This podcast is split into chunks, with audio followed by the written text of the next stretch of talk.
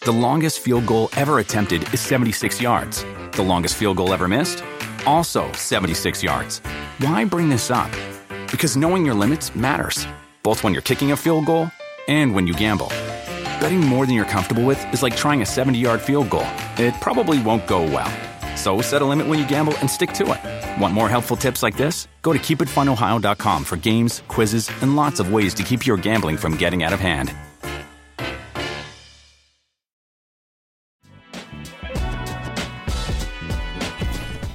Well, no doubt Big Ben was going to get a game ball anyways, but I never felt like there was anything better than being able to take the final snap, take a knee into victory formation, and then clutch that football and take it home with you. And Big Ben's going to be able to do that on his last game here in Heinz Field. He's going to get under center. He's going to fall to a knee after the snap, and the clock will tick down from seven. And he is mobbed by his teammates. He is still on a knee, emotional, getting up slowly, cradling the ball, and getting some congratulations from Cleveland players as well.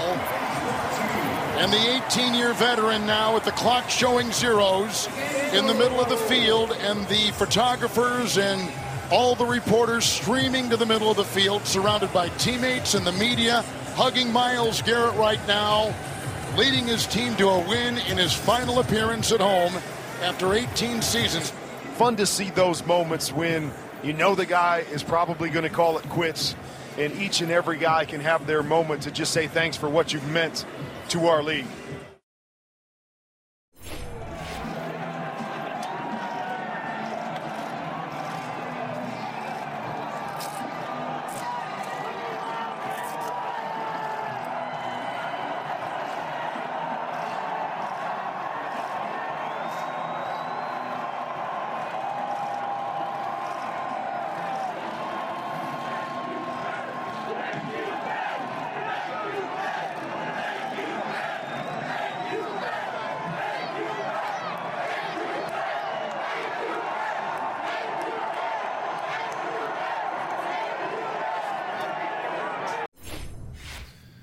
It's it's just this is home, you know. Um, I, I it, just I know I'm, i was born in Ohio, but I live here and I'll always be here. And um, these these fans in this place, it just it means so much to me and my family, and uh, always will.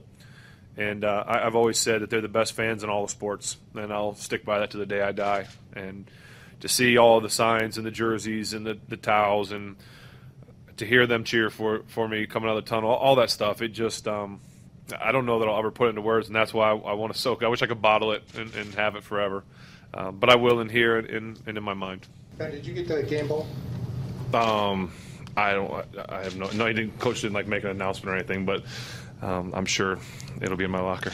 Would that be your favorite game ball? Probably. I mean, probably. It's going to be up there. If not, it's um, it's special. Special for sure. Uh, what, a, what a special night. Uh, that's good stuff. And I know we spent quite a bit of time this year talking about the uh, the Steelers' relative demise and, and Ben's decline and should this be it for Ben? And uh, I found myself as I watched last night being thankful, not just for the memories, but glad he came back for one more year because I remember being here with you uh, on this very program after last yeah. year's wild card loss he couldn't go out like that. He couldn't go out sitting on the bench sad after the one of the biggest statistical anom- anomalies uh, that I, I, could ever recall from a quarterback. I think he had like 500 yards and five picks or some craziness against the Browns last year. Yeah, it was, it was yeah, um, not good against deserved, the Browns, right? Yeah, he deserved to come back, and even though he wasn't uh, consistently uh, great this season, he had his moments that was just that was nice to see him uh, get the proper send off. Um, I'm really glad he came back for another year. He deserved um, all the praise. He deserves all the flowers. Um, you got any flowers you want to give to uh, future first ballot Hall of Famer Ben Roethlisberger? Yeah, I'm glad you said it. I'm glad you said it that way. Future first ballot Hall of Famer Ben Roethlisberger, because we tried this yesterday. I'm not going to say the name I used uh, the, the context. I'm just going to try it again. Yesterday, I said somebody was the best wide receiver in Steelers history. We don't need to. We don't need to mention that name. Not yet. Not yet. Not and, yet. And not yet. And you said, well, okay, maybe in terms of talent, but uh, th- it, there's more to the story. But with Ben Roethlisberger, I'll say this: Terry Bradshaw has twice as many Super Bowl titles. Terry Bradshaw was a part of a four and six dynasty, four championships in six years with the Steelers, the legendary Steelers. The team was star studded. Hall of Famers everywhere you look. You bump into a Hall of Famer on the coaching staff. Hall of Famers, D line, uh, O line, uh, wide Scouts. receivers, uh, deep everybody, scouts, everybody. Owners. A Hall of Famer, right? But Ben Roethlisberger is the best quarterback in Pittsburgh Steelers history, with apologies to Terry Bradshaw. And I know what he meant to that franchise, and I know how important he was, but Roethlisberger was more consistent. Roethlisberger was more productive, doesn't have as many championships, but is a better quarterback. And I would say Roethlisberger really uh, built, and I'm not trying to uh, draw a divide between Bradshaw and Roethlisberger. By the way, I don't think they're that close. But I think Roethlisberger was able to build on what what Bradshaw laid down in Pittsburgh. They like a certain kind of quarterback there. So it's not just numbers. You got to have some you got to have some toughness to you. You got to have some grit to you. You got to be able did to he? figure out Yeah. how to relate uh, to the fans. It is. He said it's the best uh, fan base in football. Yeah. But it's a, it's a fan base, and, and, and that's debatable. Everybody says that about their fan base. They really like them. Yeah. There's an argument. though. But but th- you got to feel like the fans have to feel like okay, you You're can do them. things that they can't. Right? Yeah, both. That you can do things that they can't do. But when that's over, once you've done that superhuman thing, you got to be able to go to the south side yeah. and have a drink or two with Yeah. them and just really connect with them. And he is that guy all Yeah. the way. Well, a couple of things. Um, agree with you about his standing in Steelers history, uh, even though he's got half the Super Bowls. I'd also say he's the best quarterback from the 2004 class, if that's still a debate. And I know Eli Manning won two Super Bowls, and Philip Yeah. Rivers. I love me some Philip Rivers, but the third guy taken in that draft turned out to be the best guy. Um, and in no small part because of where he was drafted. It was a perfect fit. And he had the perfect nickname. I mean, Big Ben was just that. He was an institution. Uh, he's been one of the best quarterbacks of his generation. Um, and, he, and he's been consistently good. There was, a, there was a time not long ago uh, when people wore pajamas and lived life slow. Um, that Ben Roethlisberger was, you, you kind of have to do that, right? You can't, you can't Yeah, say right, once right. upon a time not Yeah. long ago. You kind of have to finish it. Um, it. when You Ben it. Roethlisberger, he was one of those quarterbacks that you feared giving him the football with the game on the line. Um, just he's credited with 40 comebacks and 52 game-winning drives. Um, ben might have been blue collar, which you just described perfectly, Michael, as a graduate of Point Park College, now Point Park University. So you might Thank be from, you, you're like Ben you. Roethlisberger. You might you're like Ben Roethlisberger. You might be from Ohio, but you know Pittsburgh. Okay. Um, you know, he might be blue collar, but the thing I loved about Ben, and I, I've known Ben since he was a rookie. I mean, I don't know him now. We, we, we drifted apart, but I was a young reporter at the old place right when he broke into the league in 2004. So I got to know him a little bit. I, I don't want to overstate it, but, you know, watching his career come to a close last night, um, it just kind of reminded me, A, how old I'm getting, and B, how long he's been at this game and how well he's played it and, and the high level that he's played it at for so long. But he may have been an institution, he may have been blue collar, but he was never boring. It was always interesting with Ben Roethlisberger. Sometimes too interesting when it came to some of the uh, franchise politics, some of the things he Yeah, may have said, some of the drama, that sort of thing. But in terms of on the field, he's the most sacked quarterback in NFL history, which says a lot about his toughness. But he also, I mean, he held the ball longer than he probably should have. He he pump faked like nobody ever has before or will since. He made plays where there were none. Uh, oftentimes, he was a magician in the pocket. He was, you know, much like you know his his nickname's sake, he was practically impossible to bring down. And in his younger Right. days, he had wheels. So That's what I'm saying. It's almost He- like two. he just- like two different careers too. yeah, two man. different careers. Uh, yeah, yeah, the man. First half, Ben, he ben was just he was just always half, fun. Yeah. He was fun to watch. He was fun to watch play. I enjoyed watching him play. I'm not saying he was as great as Brett Favre. I wouldn't rank him above Brett Favre, but there was a Brett Favre like quality to the way that Yeah. he played, to, to his style, that backyard style of play. You know.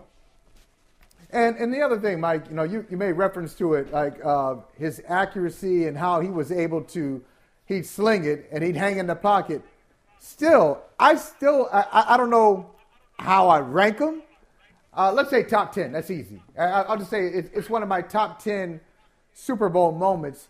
Just watching it. Oh, Santonio Just Holmes? Watching that throw to Santonio Holmes. Ooh, keep, man. Every time I watch People it, don't talk about that every time I enough. watch it, right.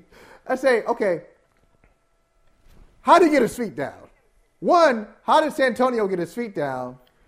And how did Ben find him? How did he thread that needle? If you just go back and you watch that throw, everything Yeah. had to be perfect. I think that may have been. Uh, I, I don't. I don't know if Santonio said it then or if I'm just taking this out of context. Isn't that the quote where Santonio says, "This is how you be great. This is how you be great." you know the NFL films, and that maybe was a different game, but I just kind of conflate those two.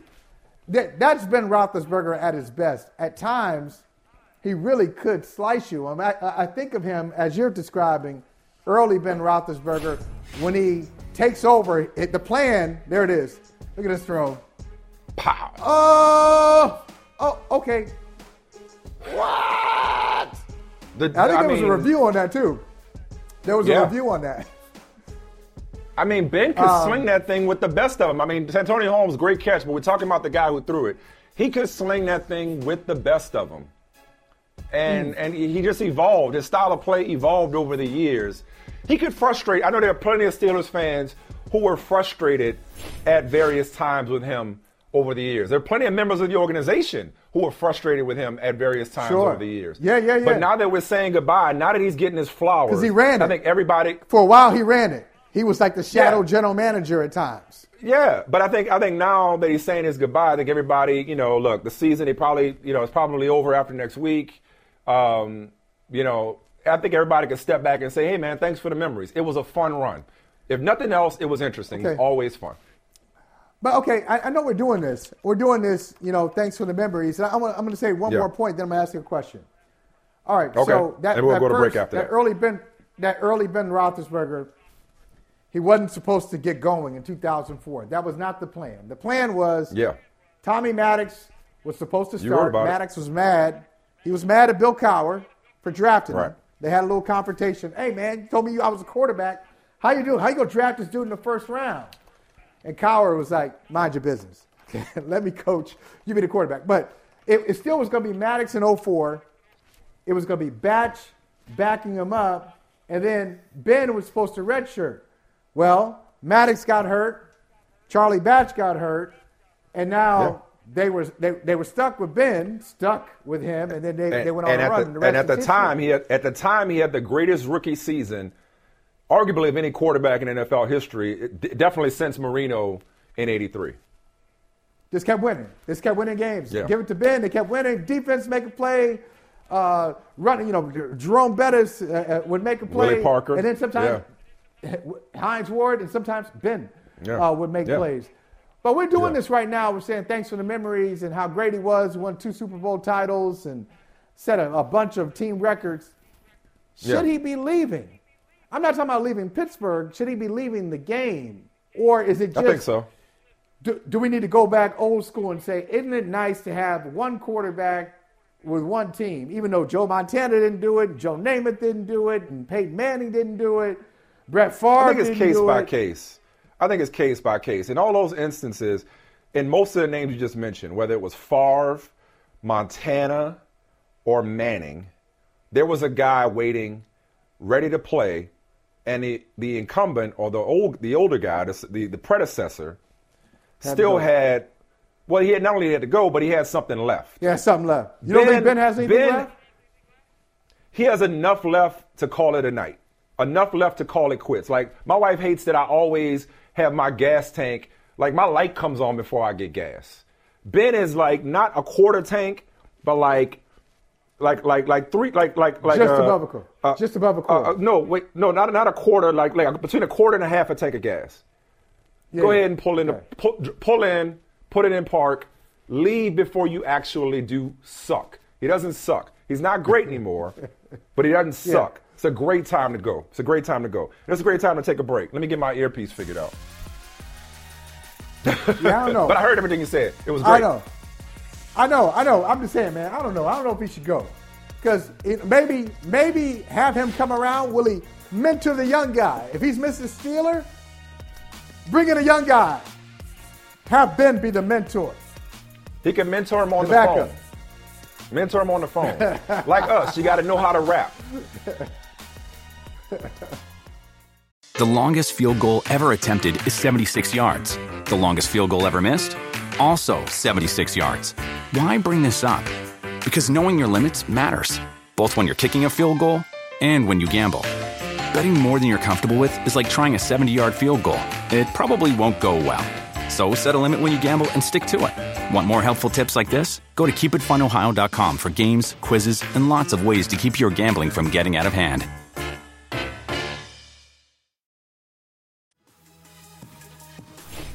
It was just a very difficult situation for everybody involved. I've known Antonio for a couple years now, you know, pretty closely, and you know, we've obviously been teammates. And um, I would just say I, I love him, I care about him, um, and I have a lot of compassion. I have a lot of empathy for the things that uh, are happening in his life. So it's a lot of challenges we all face from time to time. I think the best thing is to have a support system, even outside of football, because again, yeah, we are football players, we're athletes. Uh, we give everything we can on the field, but we also have off-field lives too. And um, and I'm going to continue to do everything I can to try to, you know, be a great friend and supportive to Antonio and the things he's going through. So as of right now, 319 Eastern on uh, Tuesday, January 4th, 2022, um, a full two days after uh, Antonio Brown was kicked off the field and off the team by Bruce Arians and took off his uniform on his way out of MetLife Stadium, Antonio Brown is still a member of the Tampa Bay Buccaneers for reasons unknown, at least that I've seen to anybody. Um, there's been speculation that they just don't want him signing with another contender. I have a different theory. Um, but as you heard just now, um, the Brady to Brown connection does remain strong. Uh, while the Buccaneers discuss next steps with the NFL. And uh, we'll unpack more of this because, as we knew yesterday, there was plenty more left on this here bone. But in the meantime, here's more from Tom Brady on his Let's Go podcast.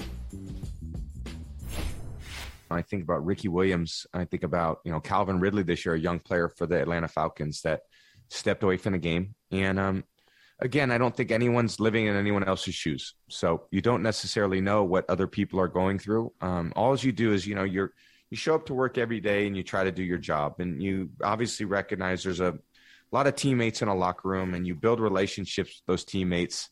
Um, and I've done it for a long period of time, for a lot of years, and you get to know people. You really try to do everything you can to help them and um, you know i think we you know my dad said something the other day. He said look all we can do is the best we can do with the opportunities that are presented to us you know? And whatever that means for different people whether it's on the field off the field family life professional life i'm going to try to do the best i can do with the circumstances that i'm presented before me as a person. And i try to live with integrity. I try to live with honesty. And um, you know i care about people beyond the football field as well. So, mm, again, it's a very difficult situation that everyone's dealing with, and it's shown itself obviously in this example yesterday, but um, it showed itself in the Olympics with Simone Biles, and she came out and she spoke quite a bit about it. So, um, it's definitely more prevalent than we used to think. You know, we used to think that we were just all, uh, you know, robots out there and we go out there and play and, you know, and, and it's more than that now. And I think there's a recognition of that. And we're all, there's a humanity to everything that we're doing out there. And, um, you know, it's very comforting to know that people are seeing athletes in deeper ways than just their potential on the field as well. For people on the outside looking in who aren't familiar with all the, you know, diff- normal aspects of of what happens in a team. You know, it's just you want to look at one situation and categorize something in a certain way. And um, you know, life isn't like that. And you know, for the guys on the team who uh, you know, are working hard every day to commit themselves to what our goals are. You know, we've got to continue to focus on that. And Antonio is a great player and extremely talented player. And, you know, we all want the best for him. We really do. I think there's a very supportive group of teammates and coaches and it's it's just a very difficult situation for everybody. I don't think there's a great way to sum anything up other than to say that he has a lot of you know, supportive teammates, and I'm certainly one of them. I love them, and I'm always here for them. Mike, how do you feel after uh, listening to Tom Brady um, express his concern, um, his compassion for Antonio Brown? How does that make you feel, especially I, get, oh picking up off the conversation that we had yesterday? I got to tell you, first of all, that is an excellent Sawatsky question. How do you feel? because it is. Take yeah, it where you want. How, how, how, does it make me feel? Uncomfortable. Yeah. I'm uncomfortable. Does it really? Yes. Well, why? I'm uncomfortable. Because I am too. But I suspect why. we're uncomfortable for different reasons. But go ahead. I'm uncomfortable with Al, uh, uh, was it, who's Albert Brady? I don't even know. I was about to call him Albert Brady. I'm, I'm, I'm uncomfortable with Tom Brady connecting Antonio Brown's situation with Calvin Ridley's. I'm in, uh, he mentioned Simone Biles. I'm uncomfortable with that. Hmm. Look, I understand. I do. I, I, I agree with his larger point about mental health and how athletes are not robots and you have to look at the humanity of the person, not just the performer on the field. I'm with them 100%, 200%, 500%, all the way. Yes. I'm just having a difficult time looking at Antonio Brown and, and conveniently, I'm saying it this way, conveniently putting him in mm-hmm. that category and then walking away and saying, we don't know. Now, listen, if I'm Tom Brady, and this is what Tom Brady has done throughout his career, and he said this, he always meets teammates where they are. And that is one mm-hmm. of the mm-hmm. beautiful things about him. That makes you a great teammate, doesn't make you necessarily a great historian or a great journalist. Because if I'm mm-hmm. meeting you where you are, that means sometimes I ignore where you came from. And I ignore some of the things on your resume. That was a bar. Mm-hmm. Uh, so that's where Tom Tom Brady is ignoring a whole lot of history to have this sermon, this lecture about Antonio Brown, how much he loves him. I'm glad he loves him. I'm not being sarcastic. I'm glad he's being a great friend. But there's a lot more to the story that Tom Brady either is unaware of or is just willing to wipe the slate clean and start the clock at that moment in the third quarter where Antonio Brown takes off the jersey, takes off the shirt, throws the souvenirs to the audience, and says, Peace. I'm uncomfortable with that. That's how I feel, Mike. Okay, I appreciate your honesty. Um, as usual, uh, I'm uncomfortable for different reasons. I'm also uncomfortable with aspects of your commentary. One, it's interesting. Would you would you at least stipulate? Would you at least allow for the fact that we may be unaware of some things Absolutely. going on in Antonio yes. Brown's life and between his ears? Okay, because Absolutely. what's because what stood out to me about yes. Brady is that and listen, Michael, neither you nor I, we didn't do it yesterday. I don't think we've ever really done it, and we're not going to do it today. You nor I is in the business of playing a doctor on television. We are not in the business of diagnosing from a distance. And we are not, we did not stay at a Holiday Inn Express last night. I know I didn't. I don't believe you did either. Okay? I so we are no. not about to sit up here and suggest that he has CTE or some kind of emotional a psychological or, or mental disorder or some kind of uh, head trauma that he's suffering from, and that manifested itself at MetLife on Sunday. We're not in the business of doing that. We leave that to people much smarter than us. Right. But Tom Brady, he didn't come out and say those things, but he spoke in such a way that he was strongly suggesting that not only is Antonio Brown struggling with any or some of the aforementioned issues, but it's understood. At minimum, it's understood by Tom Brady and his teammates, but it seems to be the worst kept secret in the league that Antonio Brown is dealing with something. Okay? Something. Right. So what I would say is the same thing I said yesterday because what Tom Brady spoke to, what Tom Brady said spoke to what I said yesterday. Because Michael, look, just and just to be clear, for people who may just be Okay. joining us here party, just to be clear, Sure. I said this before, I say it again. I wouldn't have touched Tom. Uh, I wouldn't have touched Antonio Brown with a ten foot pole. I don't want Antonio Brown on my team. I don't care how good he is. I don't want Antonio Brown on my- team. He's unreliable. Okay. Right. He is a me Right. first, selfish player who quits and throws a tantrum when things don't go his way. Okay. That's who Antonio correct. Brown has been. That's the track record you're speaking of. And that's just when it comes to football. We're not talking about And- and- the bully. We're not talking about the bully That's or worse that about. he's been, or worse that he has been off I'm the field. I'm not even talking Okay? about the football stuff. I'm talking about the Word. off the field stuff. That's right, what I'm right. But in ter- but in terms of Pittsburgh, his exit from Pittsburgh, his exit from Oakland, Yeah. to a lesser extent is well, not, not even to a lesser extent. His exit from New England was different, but this exit, all on the surface, seem to be related to a, a tantrum from being told what he can't have or what he can't do or what have you. Okay. Point being, though, all right, Brady is speaking as though he knows something that we don't. Many are speculating it. I'm not comfortable speculating it without confirmation. But Brady was speaking as if, hey, this guy's dealing with something that we need to be compassionate about. And he said that after the game on Sunday. So, Michael, play this game with me, okay? Imagine if Antonio Brown breaks his leg on Sunday against the Jets. Would Bruce Arians cut him on the spot? Would he fire him on the spot? Would he say he's no, No. longer a buck right then and there? No way. No. That'd be cruel, that'd be callous, that'd be inhumane to cut an injured player the moment that he's hurt. There are procedures and steps to their injury settlements, and there are ways to part ways with an injured player. I say that, and I think you're picking up on where I'm going. Yeah, but now, but now, but now, but now you're I'm uncomfortable with but you. All right, but but but I'm gonna finish. I'm gonna finish this. Though. I'm gonna finish it real quick, and then you tell me why you're uncomfortable. But hear me out. But hear me out though. Okay, because Okay, I think there is Yeah. room. I think there's room for uh, crossover between a clown whose act has gotten old and somebody who's struggling with any number of issues. I think there's room for some intersection there. I think both things could be, could be true. Perhaps one is contributing to the other. I don't know. Yeah, sure. But what but I want but the thing I want to just get across to you is this is why I said yesterday, and I'm actually my theory as to why the Bucks are reportedly consulting with the league and discussing next steps about what kind of designation from a personnel standpoint they could apply to Antonio Brown rather than release him.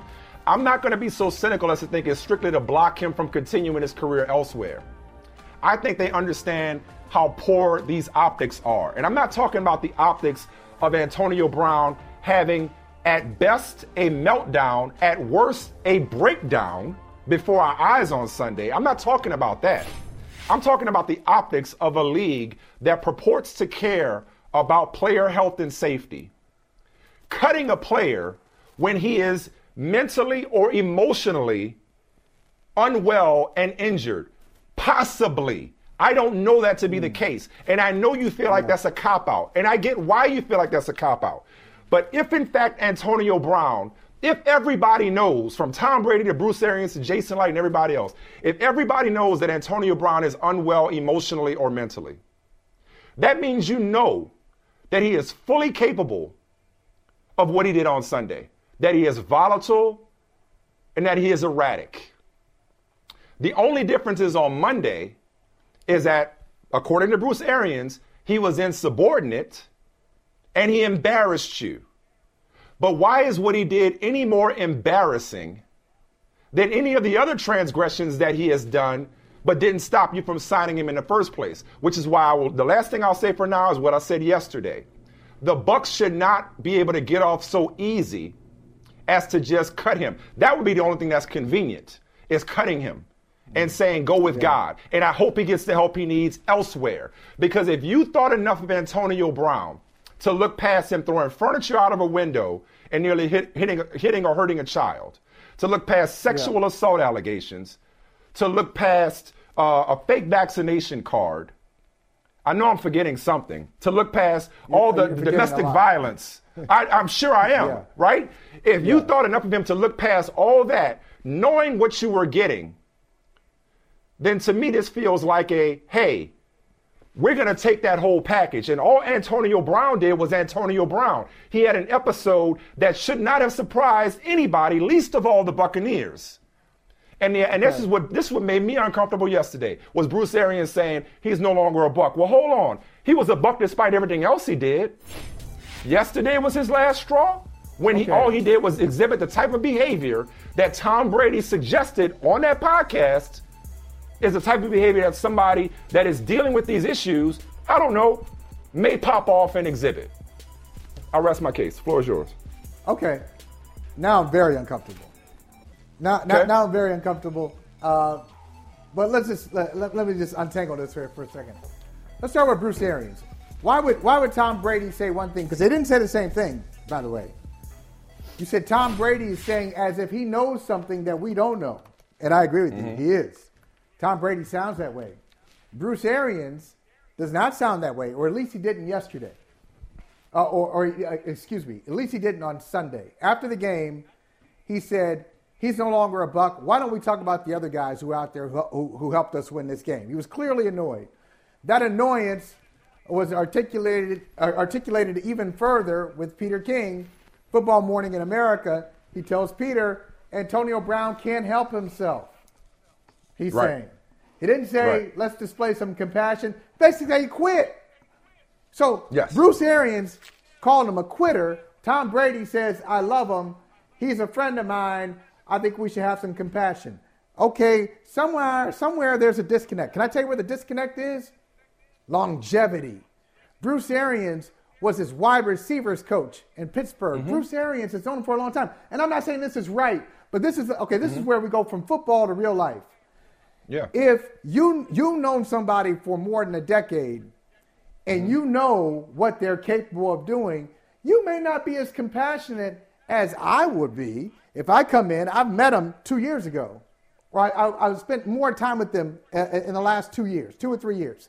That's when mm-hmm. uh, Tom Brady and, and AB were in New England together in 2019. So three years. Mm-hmm. mm-hmm. Bruce Arians is like, nah, man, I didn't want to sign him in the first place. You're Tom right. Brady. I'm Bruce Arians. You got more power than I do. So you're going to win this. I told one. you yesterday. I didn't think, I thought that hang up about it could go either way was, in my opinion, right. Bruce Arians was like, look, Tom, Jason, I don't want him here after the fake vaccination thing. I don't want him. But I'll take one for the team. That's my. That's yeah. what I think happened. And so and, and, I don't think and he, Bruce Arians, he, was in the red yesterday on, on Sunday. He was in the red, and Antonio Brown only had one time to cross him. I think it's above his pay grade right now too, with Arians. I think Arian said exactly the way he feels. I'm done with him. I've seen this act before. Yeah, yeah, I think I take mental health seriously, but I know something's going on with this guy. Like, and, and, and that's what's so difficult, Mike. This is why I'm uncomfortable because now I'm going into an area that, that is that is far, far above my area of expertise. And, and, and I'm going to say this. This is the area, this is the uncomfortable area for me. Okay. You're in a safe space. How? When we talk about mental health, how far are we willing to go? See, I made the mm-hmm. argument to you before that you could say that Henry Ruggs yeah. has a mental health issue. Yeah. If you're if you're if you're if you're driving drunk, if you're driving at 130, 150 miles per hour, however fast he was going, it was crazy, to the right. point where the person, the car in front of him, hits the car in front of him, the car uh, catches on fire uh, driver is dead. So right. Henry Ruggs driving fast and drunk and out of control. That's mental right. health. Something's but, wrong there. Yeah. But but but we don't. But we okay. That's but when the Raiders excuse. cut him, what right? No, but right. I'm saying, but when the Raiders not, cut yeah. him, nobody said, yeah. "Why are the Raiders you. cutting him?" And so, right. and whether it's Antonio Brown, or Calvin Ridley or, or Henry Ruggs. There are different categories that we pick. There's a face of mental health that we're okay embracing. And I'm mm-hmm. criticizing myself on this. And then there's the Antonio Brown category where, yes, exactly. it might be mental health this time. It might be exactly that. But Correct. because of his past, right. I'm having a hard time saying, oh, sure. And, and, yeah. and I wouldn't have a hard time saying, hey, Josh Gordon needs help. I wouldn't have a hard time saying somebody uh, is, is tired of football or thinking about life away from football. They're 25, 26 years old and they don't know uh, which way they want to go right now. I'm sympathetic to that. Mm-hmm. I'm having a hard time showing that compassion that Tom Brady uh, asked me to have. Once again, for Antonio Brown. Thank you for your once again. Thank you for your honesty. And I'm not uncomfortable with anything you just said. I will break that cycle because I completely understand where you're coming from, and I share that conflict. I share that conflict of what I think. Like a reporter once upon a time that we both know that we work with in Boston once told a fan, infamously, the difference between me and you is you think I know. Okay? Okay, it's one of the oh, best lines goodness. in media history, okay? So arrogant, right? right? And so okay. on brand. And on brand for right. that reporter. I don't know what's going on with Antonio Brown. I could guess, I could surmise. We could say, you know what? Hey, how could somebody you know, this is this is on brand for Antonio Brown. If anybody was ever going to strip on his way out of a stadium, it was going to be Antonio Brown. Followed by catching an Uber talking about a Netflix series in the backseat. Followed by dropping a rap single on his Twitter account. Followed by, oh, by the way, courtside at a Grizzlies game. You know, looking like everything's just fine. Okay, just being Antonio Brown, full of drama.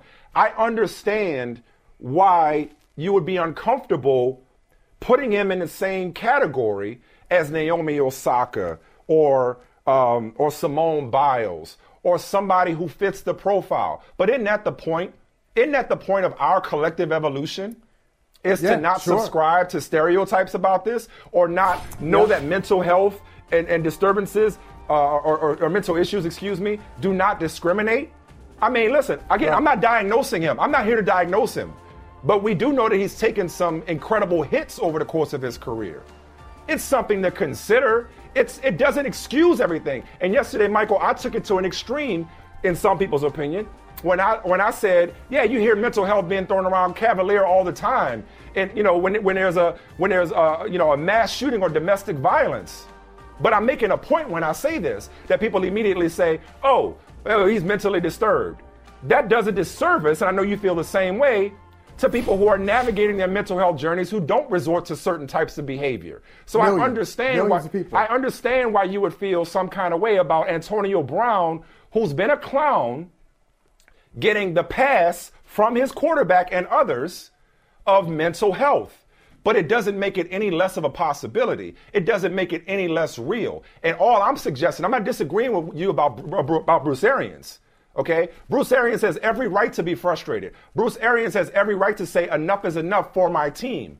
But a week ago, that same Antonio Brown, who you knew had these issues, this isn't a surprise. You signed up for him to be a part of your team. Brady didn't bring him in in a vacuum.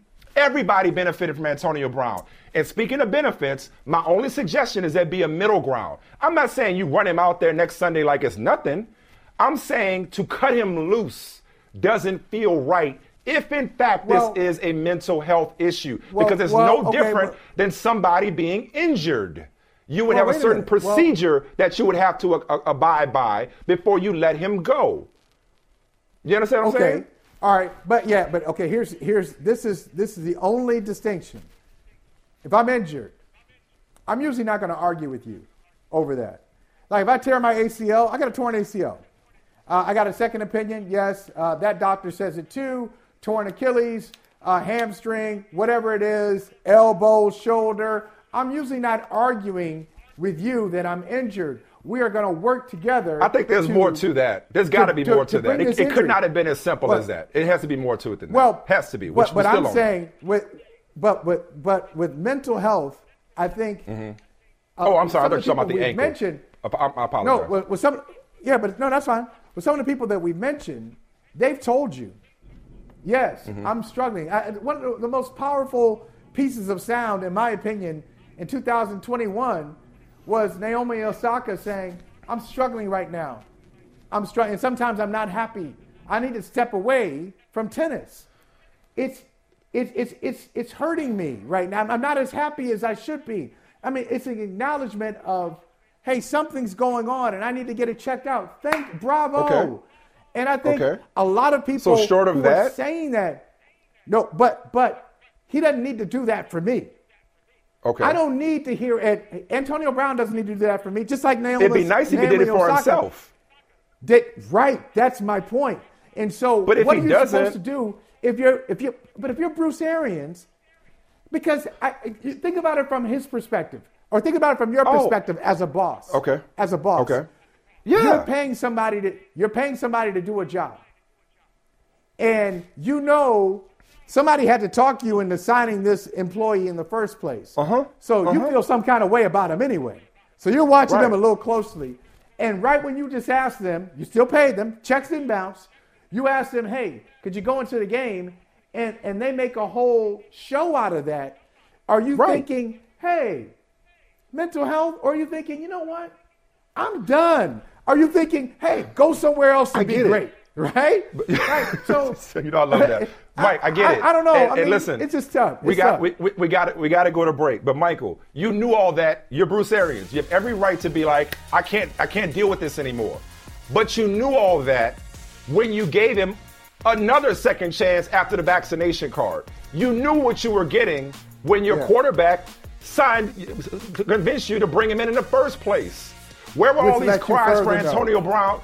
Like I let him come back. Yeah, I let him come back after the vaccination thing. No, I'm I- done. that's He what I'm saying. during the game. He wasn't even But thinking about the Jets. is- He like, we're gonna beat Right. the Jets.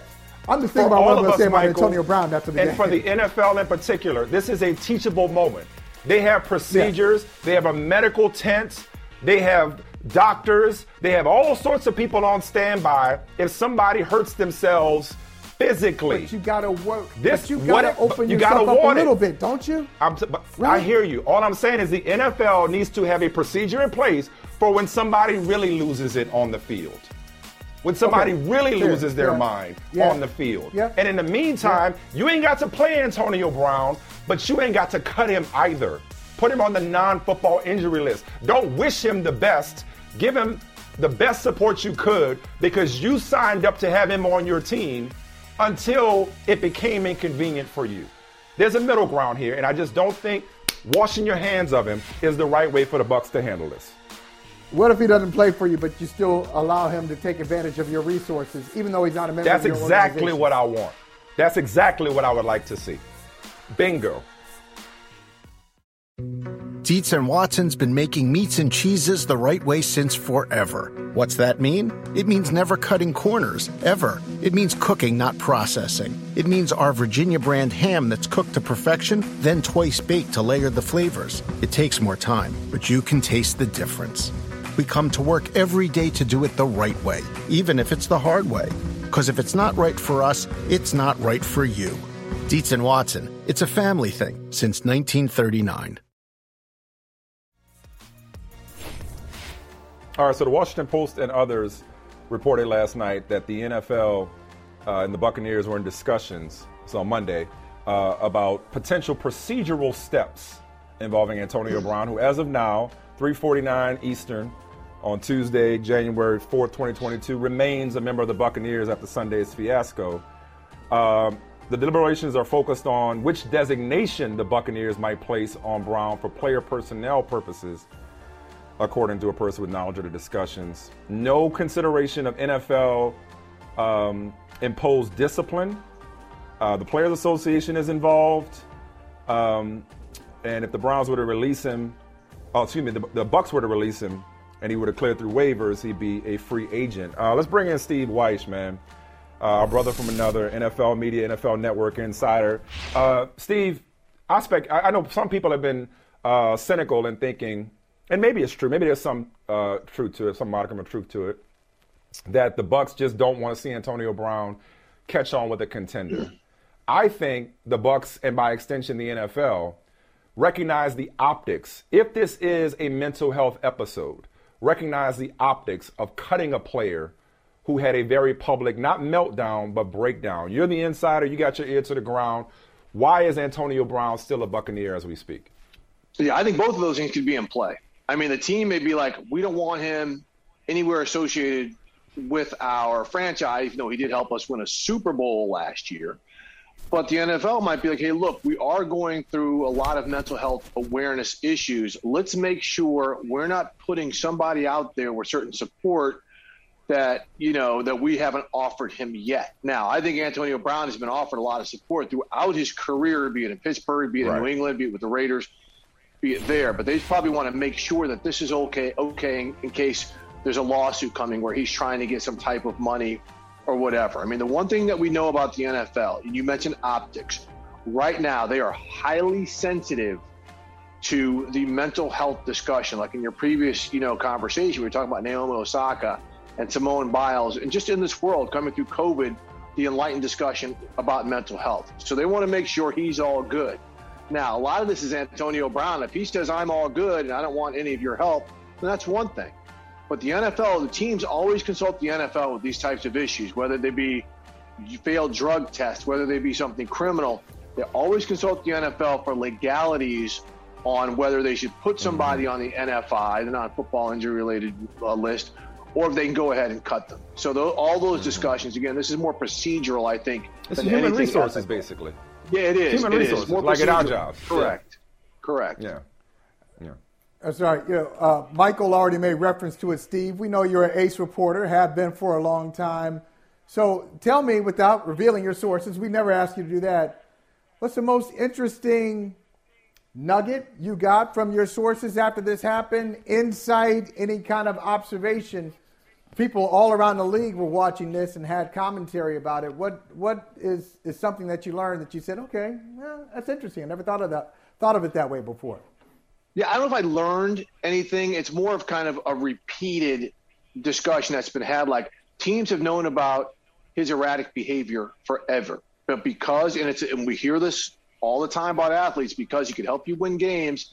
It is tolerated, and if you put him in a certain environment where they can absorb this behavior, to use the old Pat Riley statement, then you can manage it. Okay, and the Buccaneers were a veteran locker room with a veteran coaching staff that could absorb it till a point. Look, they gave him a pass on the free vaccination, on the false vaccination card, when they're like, hey, if he messes up again, we're going to let him go. Well, they didn't. They kept giving him passes until finally they said, okay, this is this is enough right here. He walked off the field or whatever you want to say in that episode. He he bounced on us.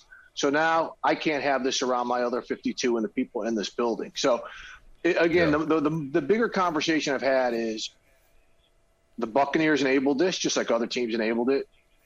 But also Antonio Brown, it was just a matter of time.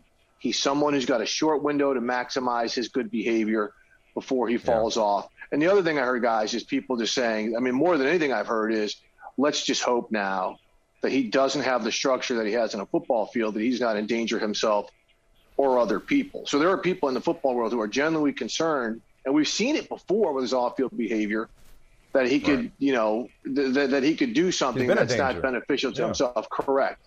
Correct. Yeah. No, he effectively fired himself. Um, yes, he did. By committing to one thing you can't do and, and, and, and live to tell about in the NFL. You could you could beat women, um, you could fight dogs, uh, you can go to jail, you can get DUIs. Can't quit, you know, because you can't sell that to your locker room. Because nope. as, as we all know, football character means is football the most important thing to you? That's what character means in the NFL. Not are you good in the community. Is football the most important thing to you, and can we count on you on Sundays? But moving on, man, we got so much we want to cover with you. Um, Pete Carroll um, took exception to these Russell Wilson rumors. Uh, I would have to imagine he knows the source of these rumors. Anybody would have a brain knows the source of these rumors, and it's Russell Wilson's camp uh, the, the, dude had a list that they released publicly last year. Um, is this an example of of Russ just publicly saying the right things as always? As in, I'm ho- I hope I'm here, when really he's got one foot out the door, or is there a way to salvage this relationship in Seattle, uh, this partnership with Russell Wilson and Pete Carroll? Yeah, great question. Look, there's always ways to salvage things, but we were saying last summer, this is how it goes with the Seahawks because we saw it with Earl Thomas, we saw it with Richard Sherman, we saw it with Marshawn Lynch. The static blows up, they mend fences through a season and take a shot at another Super Bowl, and then when something doesn't work, that player is gone. And people I am speaking to in the NFL, and this is multiple people, whether it's executives from other teams who've got their ear to the grapevine or whatever, think that there's going to be a parting of the ways between those two. Either Pete's gone or Russell's gone or both of them are gone. They again, everyone I'm talking to at this point, Pete can take exception or not for people people putting words in his mouth or not, but there does not seem like this is a reconcilable union between those two at this point.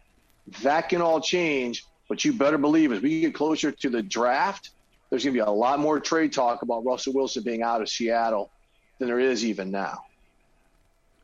Okay, now Steve, if that were to happen, let's let's say Seattle, let's say it's Pete Carroll. Say Russell stays and Pete goes.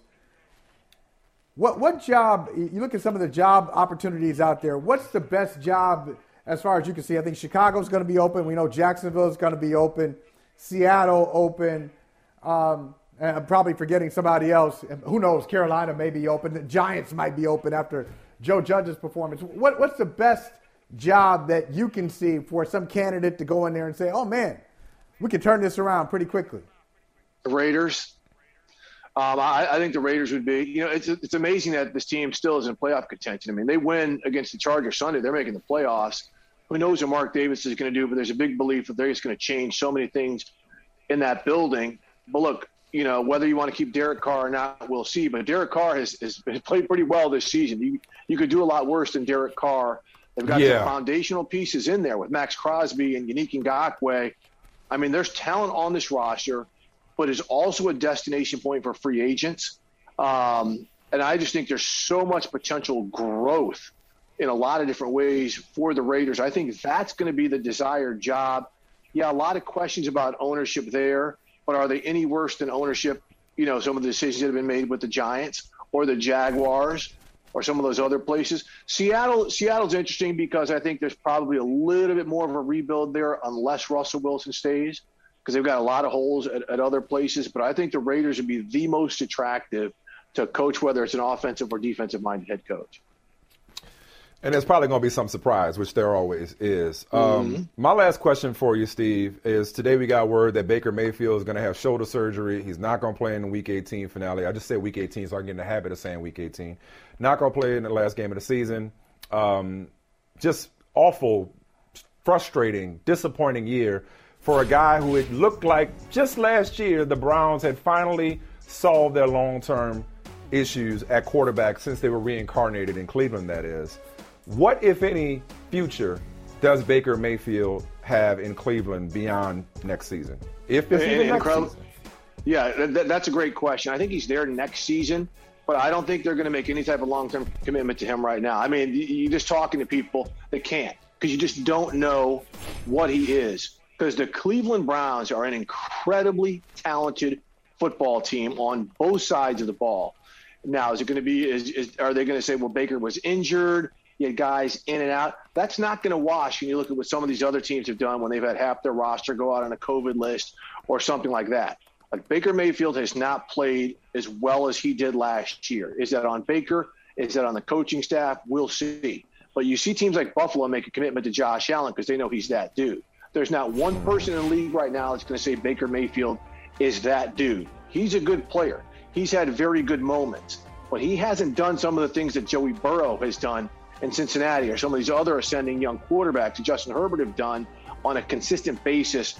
That's why I think it's going to be one more year for Baker in Cleveland. You know, I think they like him, but I don't know if they're sold on him. But they don't, don't love him. They, they, right, but, but they don't love him, because, and I don't know if they feel they can get anything better right now. But that is a very talented roster that he's going to have one more shot, I think, next year to see if they can get him through the hump.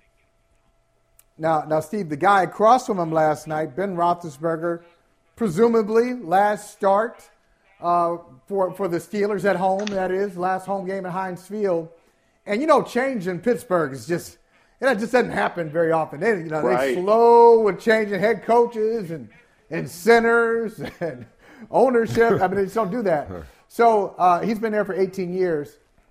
Who do you think is is the next quarterback of the Pittsburgh Steelers? Is it somebody we know in the NFL right now, or are we talking about uh, just starting over with a, a 22, 23 year old draft pick? Yeah, I, I think they're going to be involved in the draft game, but there's some teams who think that the Steelers are, are very much going to be in this in this quarterback carousel. You know, I don't know if they would be aggressive enough to maybe make the bold move to go get a Deshaun Watson, um, but you know, maybe you know, can they get involved to make a move with a Derek Carr? You know, if, if the Raiders decide to move on from him. So there's a lot of thought that they do think they've got the type of roster that if they get a veteran quarterback in there, uh, they could immediately make another Super Bowl push. And it's hard to look at the talent on that team and disagree. Yeah, they've got some holes in a few places, but you know that that's that's a talented roster. Plus, you look at the quarterbacks in their division. We talked about one in Baker Mayfield, who's a question mark, with Joey Burrow and Lamar, Lamar down there in uh, Lamar Jackson down there in Baltimore. You know, this is no time for them to kind of take a step back and rebuild when it comes to the quarterback. So I think the feeling is outside the building. They're going to get involved in this in this free agent care, you know, quarterback game, or, or trading for a quarterback, to, because they do feel that they they have a competitive roster. So I, I don't think it's going to be a draft and and develop. Maybe they draft somebody and develop, but they'll put a veteran there first to try to win some ball games. Or look, maybe they uh maybe they strike gold again. Once upon a time, Ben wasn't supposed to hit the ground running as a rookie, and he did it because of the infrastructure and the talent around him. He was able to Yeah. flourish right out the gate. So maybe That's the right. next guy could do the same thing, but that's a tough act to follow, whoever it is. Uh, we got a tough act to follow because we have to do a show after Steve Wyche because you are that dude, and you just dropped a bunch of knowledge as usual. We appreciate you, bro. Thank you so much.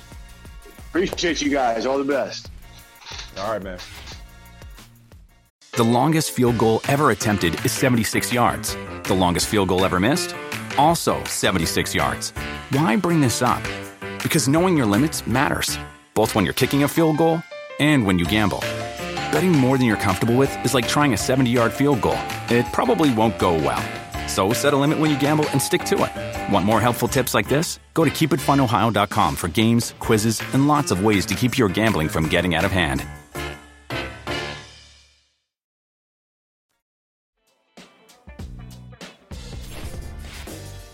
Pittsburgh said goodbye to Ben last night, but the real story was TJ Watt getting four of them things. Four, Wow. not four, four of them things. Four Foe. sacks Foe. to bring his season total to 21 and a half. And this is with him missing two games this year. Um, that's just incredible. Uh, Mike Tomlin has called him an alien before. Um, you know, JJ, he's on his way to being better than his brother, which is saying a lot. Okay. I mean, I, I said on his way. I said on his way. J, and JJ is a Hall of Famer. On his Yes. way. Okay. He's not on I mean, way. this dude. He's not on his way.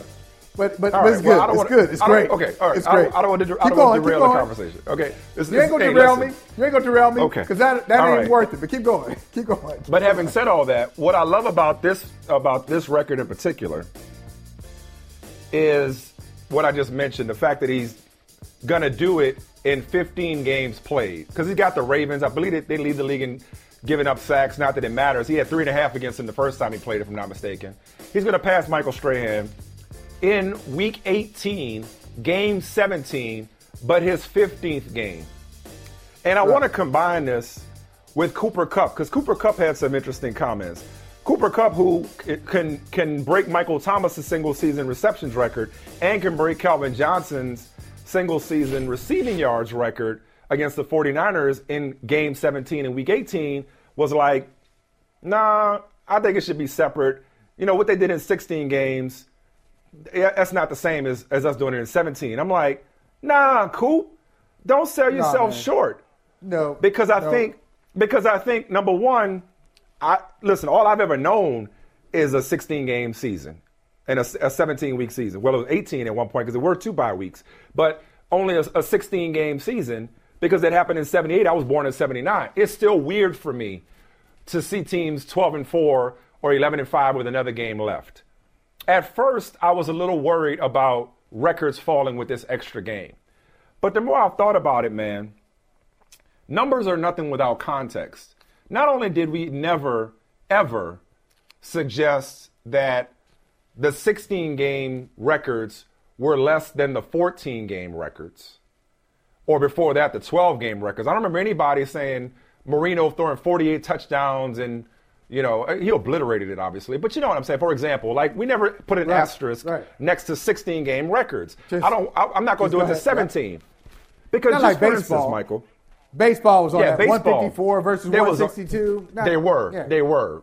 You know, they Yeah. were. But uh, there's a couple of things. One, there's the number of games somebody plays, and in this case, J.J. Watt's going to break the single season sack record, having missed two games. History will remember that. There's the era in which somebody played, slash the way the game was played. So there are certain correct, records that, that and, and, and accomplishments that people have now that doesn't make them greater than their predecessors because their predecessors didn't do it the same way, right? Right. There's Wasn't who that- played the game. atmosphere. Right. Speaking of that, Michael, there's who played the game and at what position. Because it wasn't that long ago the game was segregated, where black black players were shut out, slash they were prevented from playing certain positions, specifically quarterback, right? There's that. Yes. Correct. And then there's Correct. also the circumstances, as in empty stats, or did you accumulate those stats as a part of winning? There's the system. There's the um, there's the opportunities that you're getting. You know, there's a situation that you're in that contributes to whether or not somebody's able to break a record. Like, in other words, breaking a record when, you know, you are sharing the field with other great talents that you're sharing the ball with, or that, or share the ball with is one thing versus being a guy who just is putting up garbage time, garbage numbers. I said this about Antonio Brown yesterday. Antonio Brown's not a Hall of Fame player. He's a dude that's got great numbers. He's got all-time numbers, but he ain't a Hall of Famer. He's great. He's talented. Hmm. Here I go derailing again. But you understand what I'm saying. So there's Yeah, yeah, context I know, involved with being a being a great player in an offense that doesn't necessarily give you all the opportunities, or even on defense. Because I'm gonna read you this real quick from Mike Tomlin. This was fascinating.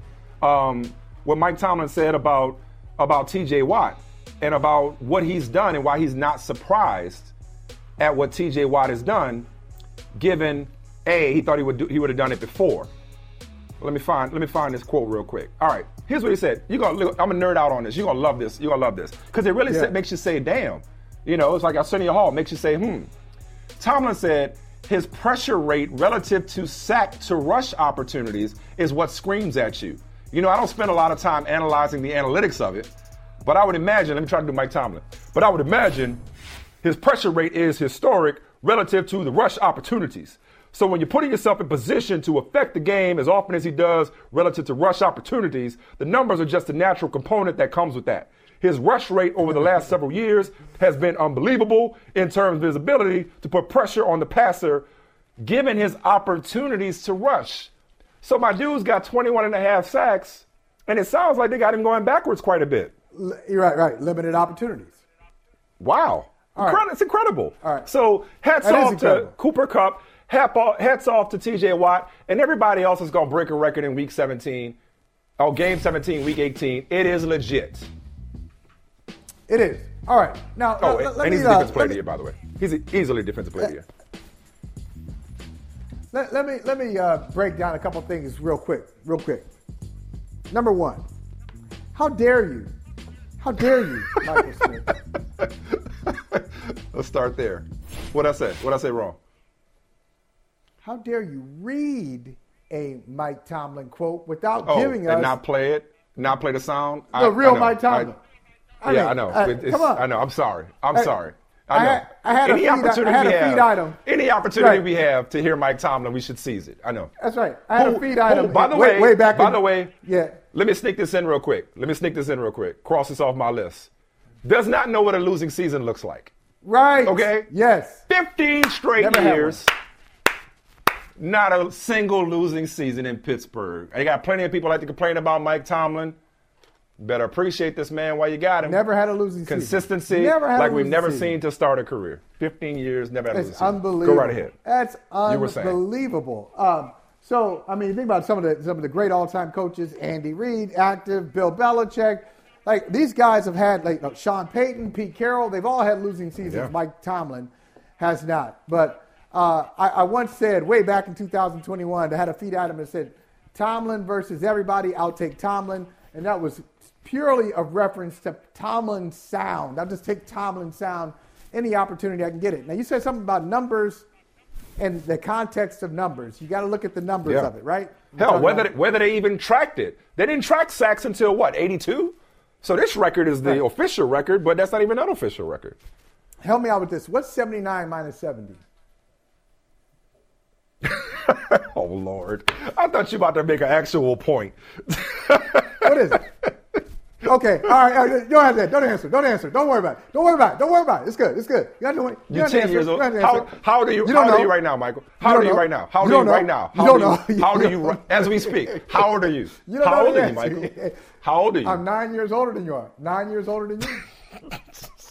How about that? Um, but you know what? Like all this For now. stuff, especially, especially, yeah, I know, coming up soon. Um, it's it's amazing with Cooper Kupp, especially with wide receivers. See, T.J. Watt. I mean, maybe that's a different category.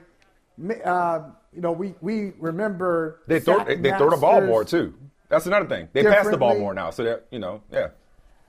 But all that, all the wide receiver numbers, because I remember, okay, so Michael Thomas doing his thing.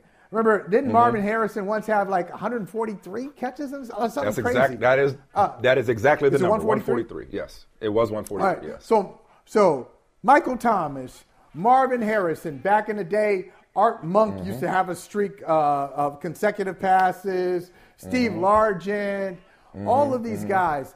But I think with wide receivers, okay, set the records. Don't make any distinction. Don't say 14 versus 16 versus 17. Doesn't matter. For wide receivers, you got to go to a position each position has its own standard for excellence. And, I- and, and mm-hmm. unfortunately, for every wide receiver out there, the standard is impact on the game. And we go to a guy we talked to in Tahoe, Jerry Rice.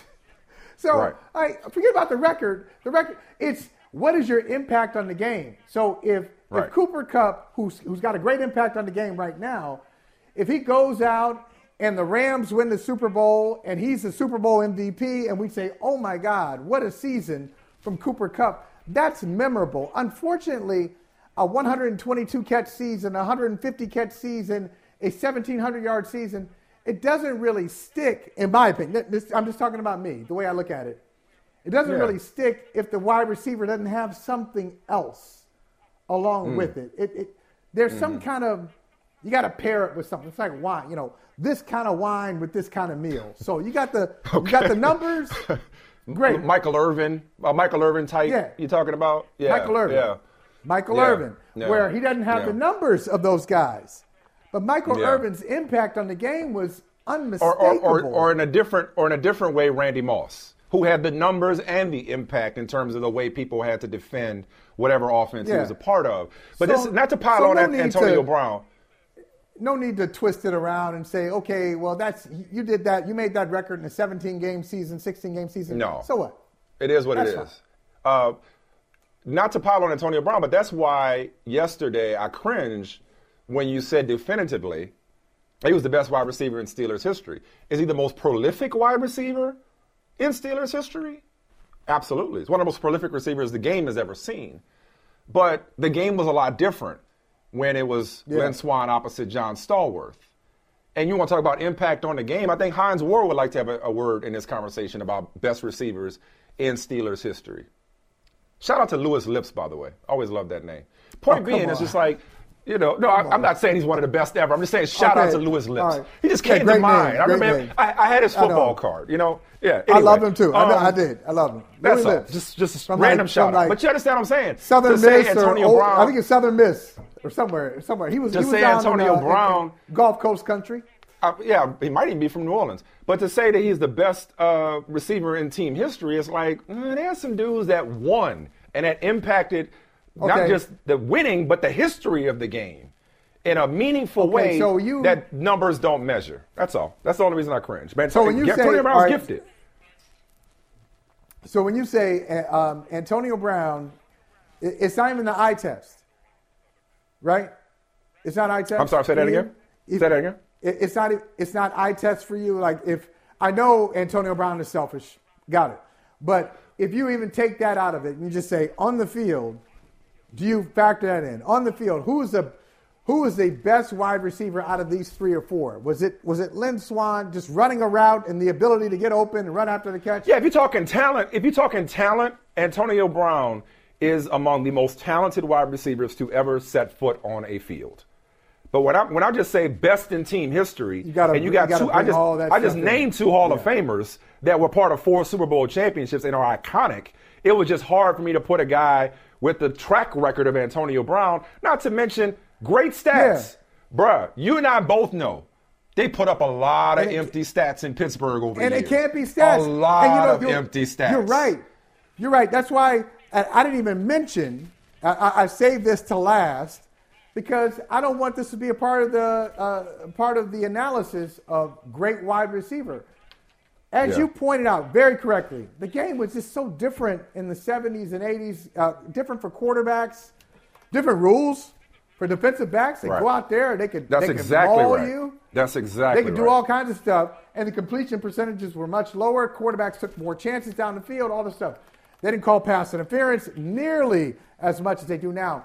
But I, I saved this for last. I think Lynn Swann had 330 something catches for his career. Oh yeah, his numbers are Oh, his numbers are great in, in the But it's grand not about scheme. numbers. Yeah, exactly. It's not about numbers. Exactly. It really is. Exactly. The era in which you played and the impact you had on your era and on your team. But it's just crazy to think about, like what Tomlin was saying, and you're right, man. I- My bad for not, you know, finding the, the shot. Um, it's like, wait, you mean it's, and that's not even talking about his pressures. Like there's sacks, there's actually getting home, but there's just what plays are you opening up for your teammates? What opportunities are you creating for them? Hi, Aaron Donald. You know, like how much better are you making everybody else? What plays, as our boy Chris Sims like to say, are you effing up? You know what I mean? Like what plays that don't get reg- like there are analytics for all this kind of stuff now. We count this, but the 21 and a half sacks is but a snapshot of what TJ Watt has done. I didn't mean to be What the guy's blasphemous about. about JJ Watt. I'm just saying that family did something right. Did a lot right. Think about I that. I mean, my gosh. like, and- and the same, you know, both of them game records on defense. How's that mm-hmm. even possible? The longest field goal ever attempted is 76 yards. The longest field goal ever missed? Also 76 yards. Why bring this up? Because knowing your limits matters, both when you're kicking a field goal and when you gamble. Betting more than you're comfortable with is like trying a 70 yard field goal. It probably won't go well. So set a limit when you gamble and stick to it. Want more helpful tips like this? Go to keepitfunohio.com for games, quizzes, and lots of ways to keep your gambling from getting out of hand.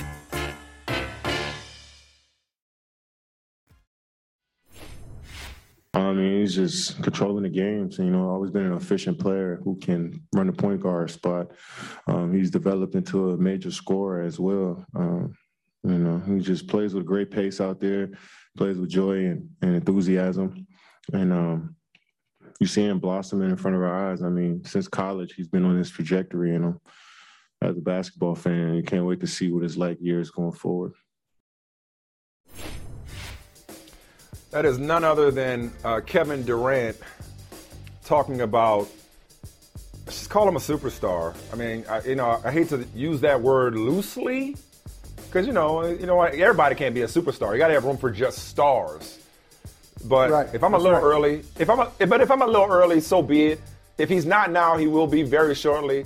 Talk about Ja Morant, who put in work against the Nets last night, has been putting in work the last several games since his return from injury. Last time we talked about him, Michael, there was some idiot fan on the uh, on, on court side talking about maybe they're better without you, and unfortunately, Ja Probably took that to heart. probably a season ticket holder too. Right, and, and now he's taking it out on the rest of the league for the the, the streaking Memphis Grizzlies. Uh, the opposite of an idiot is Kurt Helin of uh, Pro Basketball Talk, who I know Kevin Durant and the Michaels are preaching to the choir on Ja Morant because I have seen you several times write and reiterate. I like to say Steph Curry is the greatest showman in my lifetime or in the history of team sports, in, obviously the NBA. You have been pounding the table that for your money, Ja Morant is the most entertaining player in the NBA. The floor is yours, my friend.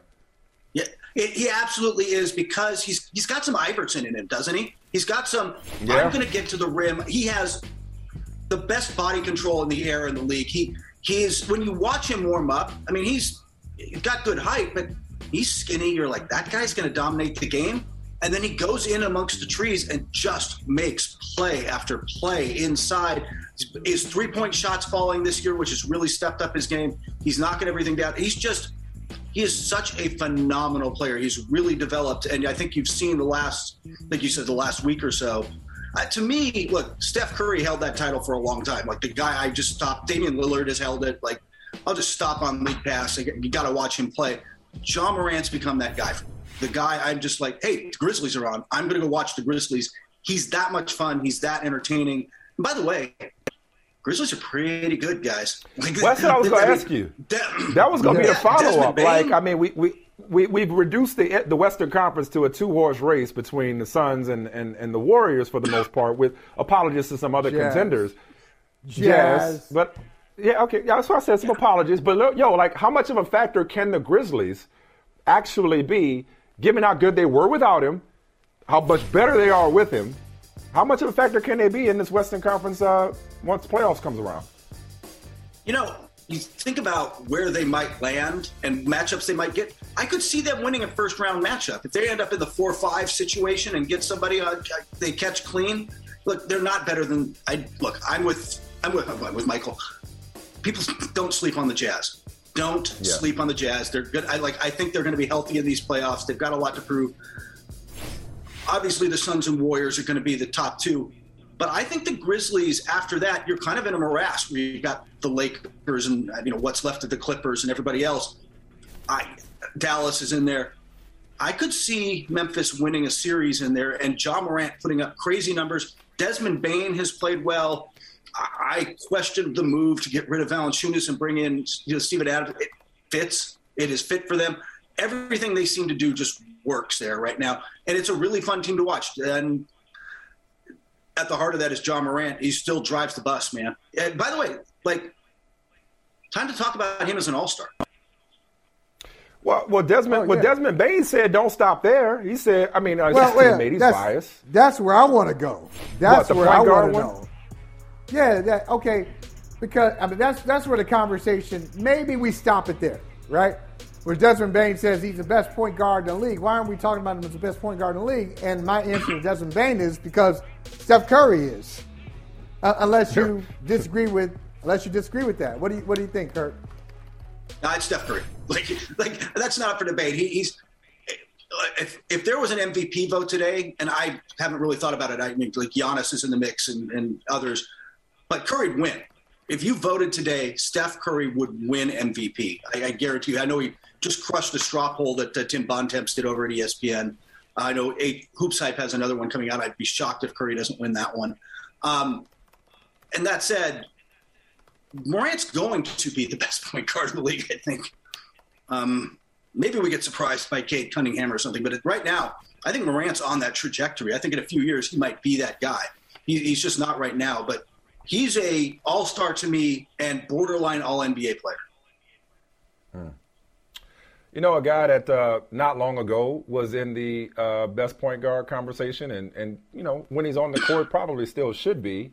Um, we didn't know we if we did talk about it all this year is uh, Kyrie Irving. Um, he's on his way back. Let's look at the opposite side of last night's uh, outcome in Brooklyn. Uh, on his way back, making his debut tomorrow, I believe, at Indiana. Uh. Michael, we haven't, Michael, you and I haven't even talked about Kyrie Irving because we, we just came back from vacation. And when we were gone, the Nets, you know, said, hey, he's coming back. Kyrie cleared protocol and he's on his way back. So it's interesting, Kurt, because when he first declined to take the vaccine and couldn't play, and the Nets were like, well, you're not going to be a part time player, I was like, the Nets have plenty enough firepower to be a contender without Kyrie Irving. Like, he's a luxury, not a necessity. Now, at one point, they looked like they had it together. They were like 23 and 9, top of the East. Harden was rounding in the form. Durant was Durant. now, do they actually need Kyrie Irving, especially given the frustration Yes. that Kevin Durant has articulated lately? Yeah, yeah, yeah, maybe they always did. Maybe I was wrong to begin with, but it's almost Yeah, like they, they need his needed it. energy. They need, they need some kind of lift, even if it's on the road. Is that is that what you're seeing, or is this more of a distraction potentially, playing him as a part-time player on the road? I, I don't think it is, although it makes playoff series interesting, doesn't it? It like, do Yeah. you want home, or do you want do you want Game Seven on the road with Kyrie, or do you want Game Seven at home without him? Like it, it that question might have to come up in some discussions about uh, playing guys at the end of the season. But right now, you're right; they need a boost. They think they've lost three in a row now. They haven't looked sharp. Here comes at home. Kyrie.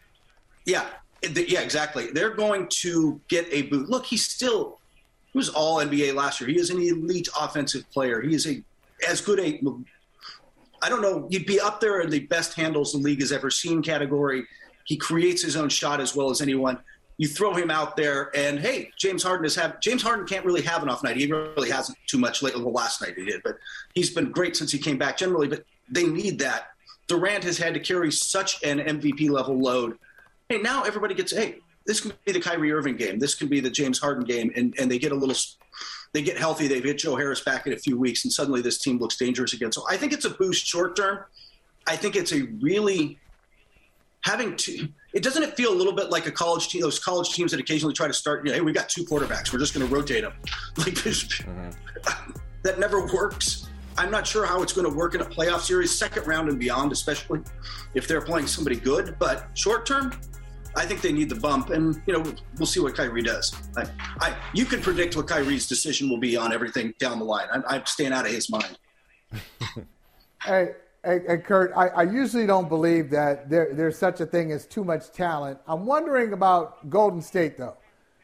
Because Klay Thompson is mm. coming back on Sunday. Supposedly, that's the plan. I don't know how they'll play him. I'm guessing not a lot of back to backs, maybe not, not more than 25, 30 minutes game. I don't know.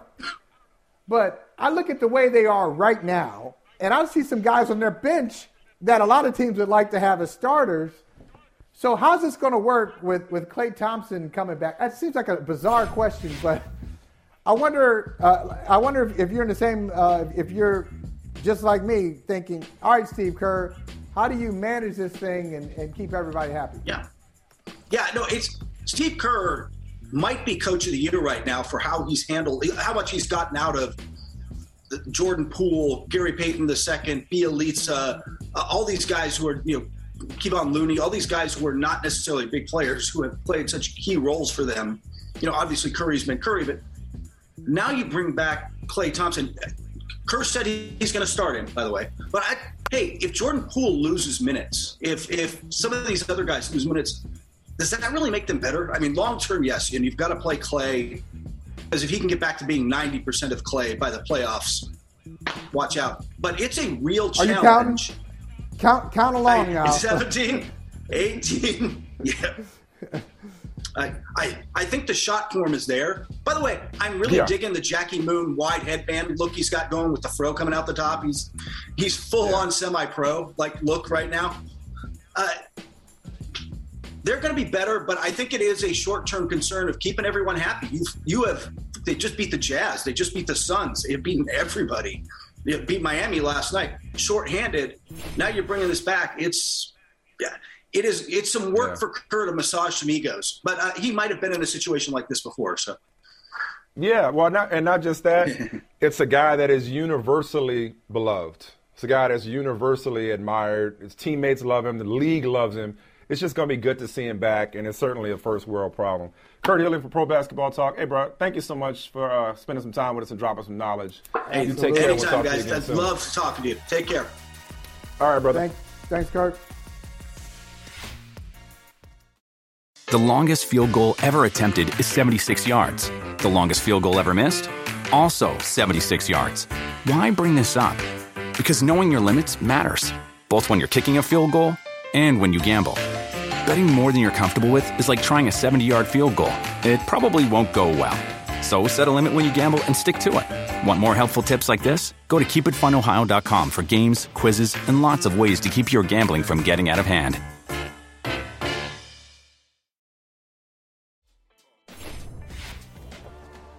Yo, man, I could give two you know what's what the Washington football team's name will be come February right? 2nd. First of all, yeah, 1st I'm- of all, I'm this is I'm are excited. You, are you excited? About what? I Why? am. Why do you care? I am. Why do you care? I want to know. Why? I want to know. I'm curious. Michael, They- they Michael, this me. is this is dumb. Even by Washington football team standards, this is dumb. Number one, Why?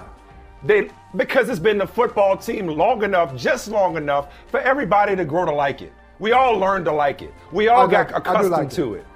Okay, like so now you want to come change it, which is typical Washington football team. The Washington can't get rights. I named them that a long time ago. The Washington can't get rights, can't get out their own way. Okay, that's number one. Here's how they're going to be more of the Washington football team. This is what they're going to do. Come February 2nd, they're going to announce that the name is the Washington football team. This is just a this is just a, to build up some excitement about their non-playoff team once again, and to once again distract from the fact that their stadium, which is almost as shitty as their owner, nearly killed a division rival's quarterback, and with lie, and then they go back and lie about whether or not those fans got medical attention. And I just saw this today, Michael. Yeah. Jalen Hurts is like, um, what we gonna do about this? what kind of follow-up action? Y'all thought it was a game. Y'all thought it was funny. Just because I took Man. these selfies don't mean it's all good. Yeah. And and how about this? You heard you heard about the the Eagles radio crew, right? Uh, They didn't go to the they game. didn't go. They didn't go to the game, and not Yeah. because of COVID. They "Hey, hey, hey, Yeah. No, I'm not going to use COVID as an excuse like a lot of people do. No, I didn't go to the game because the stadium's a dump, and Yeah. we we can- we can do a better job of of bringing this action to you in the theater of the mind by not being there at the theater of the absurd. So let so uh, let th- me this- know. the stadium. Let me know when they change owners. So why are you excited again? Exactly about this Well, because I I'm dysfunctional franchise? That's I know, I know About it's what to call them? I know that uh, all the things, all the things you said are true. The state, the owner is a joke. I wish uh, the other owners would get rid of him, but maybe he knows too much about them, and so they're afraid if if we do this to them, to him, somebody might turn around and do that to us. I don't know. I wish he were gone too. He's not going to go anywhere. But it's just like this. You ever watch one of those bad movies? I watch bad movies sometimes just to be entertained. You watch those Yeah, bad movies. you guilty say, this, pleasures. This thing sucks. The script is terrible. Acting is terrible. But I'm gonna hold on. There's a who done it. yeah. It's no, not that. No, I got I got one for you. I got one now, for you. Wait, I'm just I got there one for you. on, We waiting. haven't we haven't talked about this, and we're not going to talk about it because I just want to forget it. But we haven't talked about this since we came back. You know what that movie was? The Matrix Resurrections. Oh, oh my saw it. God! Oh Terrible, oh my right? God! Terrible. Oh Just my bad. God! Oh, oh, Just bruh, that bad. bruh. Okay. Let me ask you this. Okay, without talking about the movie, Why? Why? where did you where did you see it? Did you At the actually go to? Okay, okay, at the crib. All right. Um, Doesn't matter. different. I'm glad I did at the crib. Um, I'd be real pissed if I'd have spent my money to go to the theater to see that crap. Did you ever ask you this? Have you ever walked out? Have you ever walked out of a movie? I mean, just like walked out so disgusted Yes. that you said, Yes. "Can you tell me what movie it was? Was it recently?" Um, Or- or- it was. or are you not um, allowed to tell? It was the no. It was the first cut of Justice League. Because I, I You it, was, walked it was. Justice League. Yeah. It was ju- no, it was, it oh, was it Batman versus Superman. It was one of them. But here's the thing about here's the thing about bad movies. Some of them, if you watch them enough, because because Justice League, and especially Zack. Snyder's cut, and Batman versus Superman, the more I watched it, the more they grew on me. There is no quality about the Washington football team that grows on me. I've tried to make exceptions but- and root for certain individuals in that organization. Right, right. There is Exactly. nothing that there is, but That's there, I can't. saying. I can't. I don't care what they don't- call themselves. As long as that guy is the owner, I don't give a damn. I don't care You don't. about. you don't. and I don't, you and I don't don't understand. Riverboat. I don't understand why. Riverboat Ron a little bit. When a he was fighting bit. cancer, yes. When he was fighting cancer, I did. Yes, I Heinicke? did. Yes. McLaurin. when he was talking I mean, when he was talking about when he was talking about sleeping on his sister's couch, yes. McLaurin, when I drafted him on my fantasy team, yes, I did. I did. And I don't hold them against them personally. But when it uh, like we're gonna tell you what our name is, it's still gonna be crap. It's still gonna be a disgrace. And I'm sorry, it's, Yeah. it's, they, they, it's just a bad. It's just a bad organization. It rots It from is, the top down. Now, here's the other one though. Let's on, staying on the subject. On a related note, I said a second ago, I don't understand why people support this franchise. Because the reason why Daniel Snyder could continue to be bad is not just because he's enabled by his fellow owners or governors, whatever you want to call them. It's because people keep putting money in his pocket. People keep showing up to the games. People keep watching the games. People keep cheering for that team. The same thing Even is going on in. Jacksonville. Even if they stopped, but- they wouldn't. They even if they stopped putting money in his pocket, he's going to get paid because he's an NFL owner, and all you Well, have to do so an not as much. to make money. Be still. is is, is still, Oh no, yeah, because they share revenue. But he's got one of the most valuable franchises in the league because of his fan base. Yeah. Because there's a loyal fan base that has stuck with that Right. franchise through thick and thin- even when though they would call the R words at one point. Meanwhile, in Jacksonville, same thing. Who's the real clowns here? Now, if you don't know what I'm talking about, Jaguars fans, they got this thing going where they're going to, on Sunday, they're going to stage a revolt by wearing clown costumes to the game. Why you at the game? Who's the clown if you're giving if you're giving Shad Khan your money? They upset because Trent Baalke is still the GM, which is probably, despite the presence of Trevor Lawrence, going to compromise their ability to hire a quality head coach. Should be Byron Leftwich, by the way, but I don't know if I wish that on him. Meanwhile, Okay. online, now they're trolling Shad Khan and trolling the organization with these clown avatars. With all due respect to Duval, and I love my folks down in Duval County, but with all due Yes. respect, you're a clown for supporting that team. You don't have to do that. Just because you were born somewhere does not mean you have to Yeah. subject yourself to That's suffering. Okay? That's I grew up in a That's place true. where people used to wear bags on their heads and call them the ain'ts. And I'm like, why did you do this to yourselves? Yeah, like who who said, that, said that- that to be a diehard you fan is some kind of badge of honor? When your owner Well, is on. trash and Come your on. team is, is dysfunctional, you have the it's like a relationship. You don't have to stay in a bad relationship. You deserve better. Choose you. Leave the Washington Brother. football team or whatever they want to call themselves. Leave Shad Khan. Choose you. Choose happiness. Why are you supporting this team? Uh, What what does it matter if you dress up like a clown? The money's still spending the same. You're saying that right now. You're saying that right now. But I understand where these folks are coming from. In Jacksonville and in Washington. And the DMV. And other places. All Tell right. me, explain, You- enlighten you, me. You said, you said they had uh, in New Orleans they had those bags over their heads. They called. They took the S Back out. the They were day. now we're the ain'ts. The ain'ts. We're the Yeah. ain'ts. Then you you got disappointed uh, d- during the Dome Patrol days, right? I hate they kept Dome losing in the playoffs. You okay? But where were you? I couldn't take it no more. And how did and how did you respond when the Uh-oh. Indianapolis You, Colts you know me lost too well. to the New Orleans Saints? You know me too well. I cried. How did you I cried. respond? You cried. See, that's, that's not like fair. That's else. not fair. Okay, That's not fair. right. You know me too well. Right. I cried. Oh, Because on I thought about my Come on. city. I thought about my family. That's not fair. You see now you're going. Now you're trying to hit me here. Now you're trying to hit me Okay, here. it's right there. Pull Look, I know that there's pay, I know that there's payoff. There's a special place in heaven for these fans who live and die and eventually experience you know, the mountaintop, who see the promised land with their franchises. But I'm sorry, these two teams in particular, they ain't getting there. I'm gonna go out on a limb and say they ain't getting there. Drew Brees and Sean what? Payton ain't walking through that door for them. See, Washington, Washington. Joe been- Gibbs ain't walking through see, that door. I know, and, when he did, and he came back, it was too late. okay, they brought him back like, no, Joe, Joe, Joe, Joe, Joe, Joe, go back to Canton, go back to the halls. You you were better in, in, in the museum than you Go are in NASCAR. second act. Come on, man, come on. But yeah, but you think about it, okay, if you're a Jaguars fan, they did that thing. They're like, huh, huh. They did that like just right. Give me a peek. they, Stevie Wonder. Gave, they gave you a little bit. Yeah, in 2017. just a little bit. They Yeah. gave you a little bit. They did. bit. They did. They As did. a matter of oh, fact, oh, they probably they- got they- cheated. Tom they probably Coughlin got days. cheated out of it. They The should have Tom won Coughlin it. days. They should have won Mark Brunell. in 17. They- I love them man. back in I back in the nineties. I love.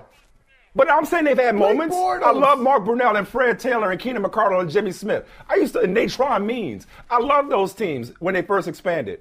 But those are, that day is long gone. That day is dead. We don't roll like that no more. I'm saying I'm talking if you want to truly express if you want to truly Ramsey express and They've, fa- they've come Jack. up. They've fallen off quite far. If Calais you want to truly Campbell. express your displeasure with ownership, stop supporting them. Okay, hatred is just love backward. Okay, so you can hate the owner, but if you still gonna show up and put money in his pocket, dressed as a clown, do you think he cares that you're dressed like a clown as long as you're at the damn game? This is ooh. Well, here's the other thing, I, and it, and that sounds good, Mike. Here's another reason that doesn't work, because the NFL will do some dirty stuff to you. Uh, this is how it works. You, as a fan, you say, "I love this community. I love football. I really want this to work, but I cannot, in good conscience, support this madness." So you stop going to the games. You know what the NFL does? well, They take your team. they don't really. they take your team. They take your team. They move away him to London. you. They're moving to Okay, London. You St. right. Louis- You right. You St. right. Louis- You right. St. Louis still sitting You there right. like, you right. what? You right. You right. The Rams? You right. You right. they- I know That's you took up. somebody else's team. I know That's you brought up. the Rams. You stole them. They stole them back from you. That's what happened. So I don't Okay. know what I know what you're gonna do because they'll say, What do you do? Love the one you're with. I can't get any support, or Yeah. just hope that they get it right. Now I am I am impressed though. I got to say this.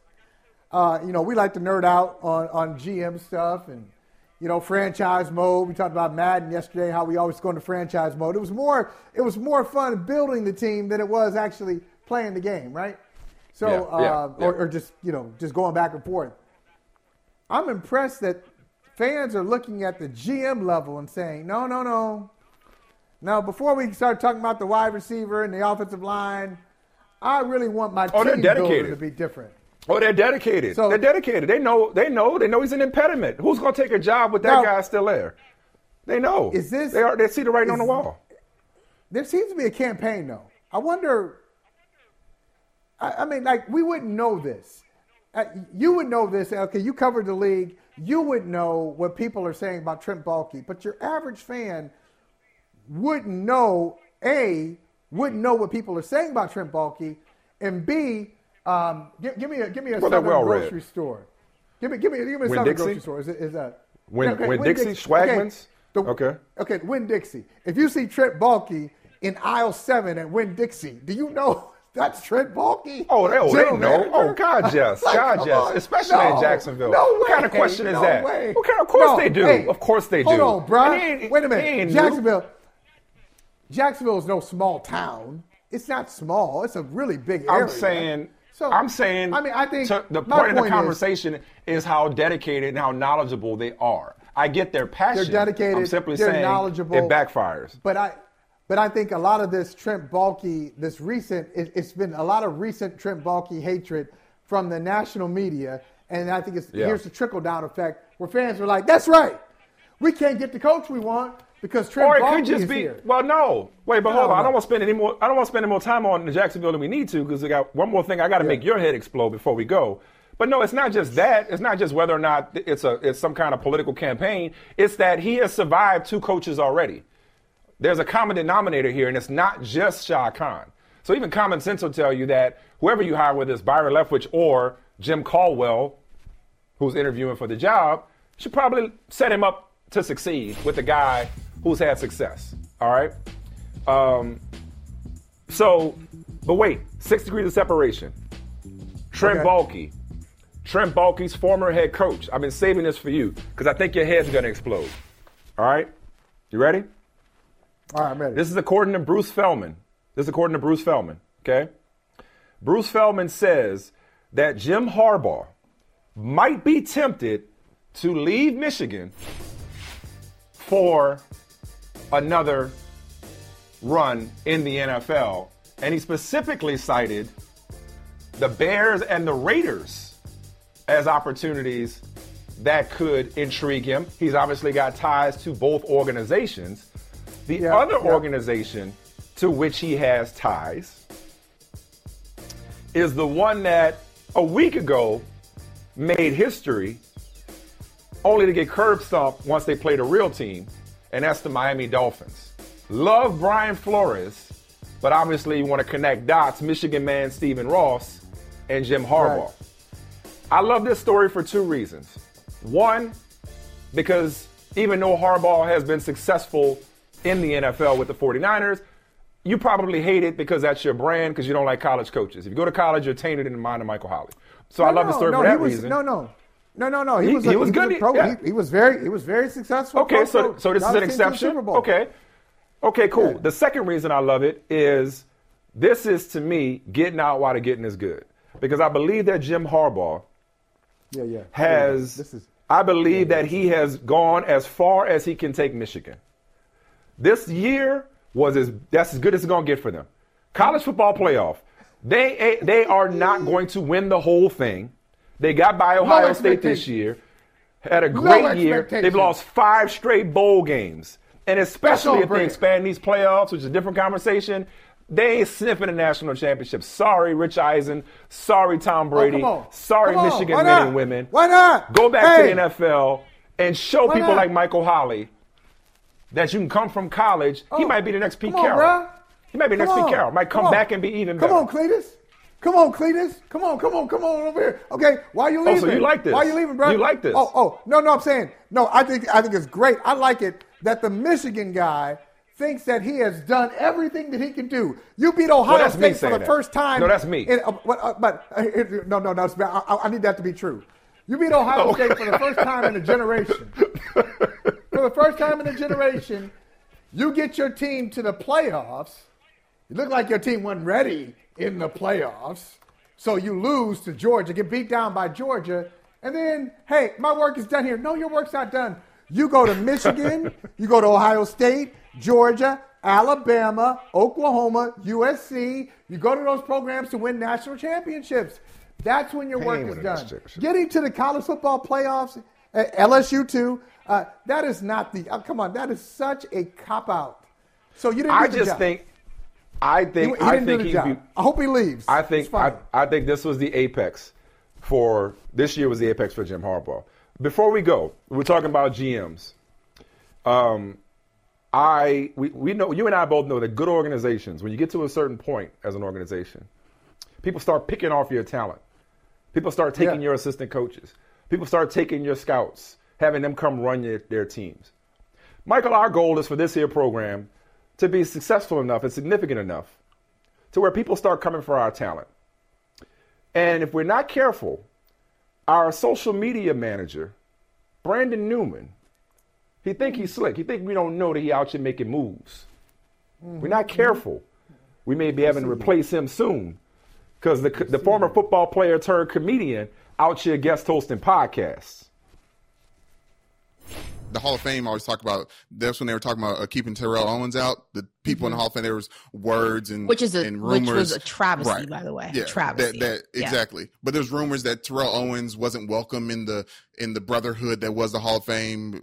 If Terrell Owens had had a little stink on him, had a little stink on him, Antonio Brown spoiled milk. I'm telling you, he made everyone sick. He, he that milk was the same color, and everybody thought it was cool. And then they opened it up, had a taste. And now everybody's sick. Antonio Brown is spoiled milk for the NFL, and I don't think anyone. I, I, I don't. I'm trying to think if if one of these broadcast talking head networks would even stick their neck out and give him an opportunity to to to speak. But listen, based off his music, I don't want to hear Antonio Brown talk either. Well, well, well. What? Well, well. Look, I mean, listen. We, like, you know, we Brandon. We know he got he got takes. He's been he runs a comment section. I think we might there might be a we might have to start incorporating him a little bit more. Keep getting the ball more. We might have to get him some more reps. Hey, man, before he uh, him and what- Ashley Cole what- Moss. You want more vacation? You know, run off together. I mean, you want like what? What you want? You what you Man. want? You want, like you want. Like in front You of my, want a you know, in front of my wife and everything, man. You go, just go throw out. You go Hey, go out there. Brandon, Brandon, another wait, did you notice the fresh fade? Did you notice the fresh fade? Oh, though? it was good. It was he got all It was he got all chopped up for Ashley. Everything. Yesterday's price Everything is not good. today's price. Yesterday's price is not today's price, huh, Brandon?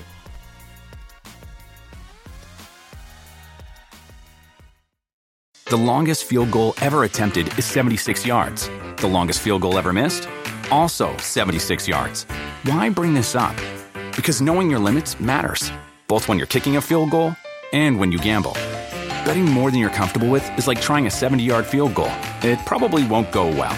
So set a limit when you gamble and stick to it. Want more helpful tips like this? Go to keepitfunohio.com for games, quizzes, and lots of ways to keep your gambling from getting out of hand.